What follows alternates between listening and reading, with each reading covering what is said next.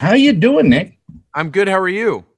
Uh, great. I get to talk with you uh, and uh, and learn about your secrets. Um, it's um, it's great uh, to meet you. I'm I'm a huge fan of of especially your voice work. Thank you.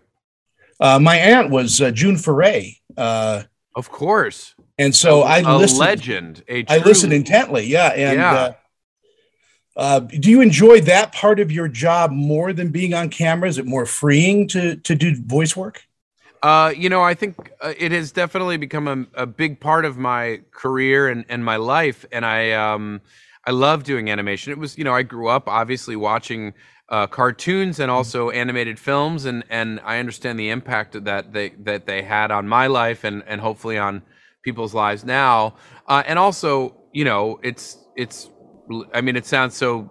You, you probably heard people say this, like you can do it in your pajamas. You know, it's very nice that uh, you know over a number of years you go in and slowly record these parts, and as the movies change, you go back in and do new stuff. And um, but I also think the beauty of animation is it takes a long time to make, but it also means that you can keep figuring it out and improving on the things that um, aren't necessarily working right off the bat or as things change and characters change.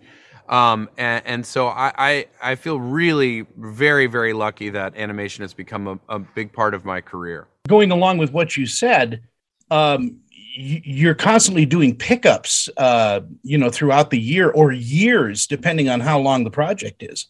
Exactly. It, it, it you know, a film like Sing takes and Sing 2 takes many, many years to make. Mhm. Um, and and also you know over the last few years in particular during the lockdown uh, animation was something that could continue on in a way that a lot of live action film took a long time uh, you know it took them a long time to come back to be able to film again. Whereas animation we could keep pushing forward whether it's you know in in um, the movie in Sing 2 or or in the case of my animated shows big mouth and human resources we could continue working inside of the restrictions that um, that were part of all of our lives. You know, you're kind of a renaissance man uh, when it comes to uh, uh, this business. Do you do you enjoy one hat more than another, like producing, directing, acting?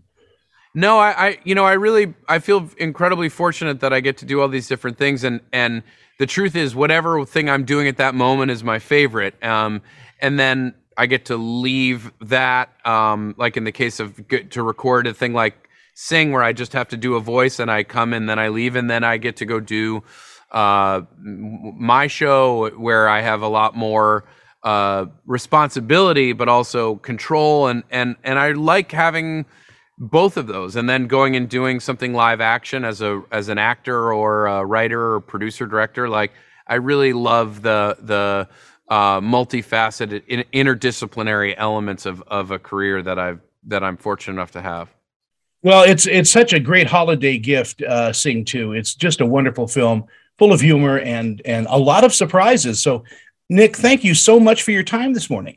thank you i appreciate it You take care. you too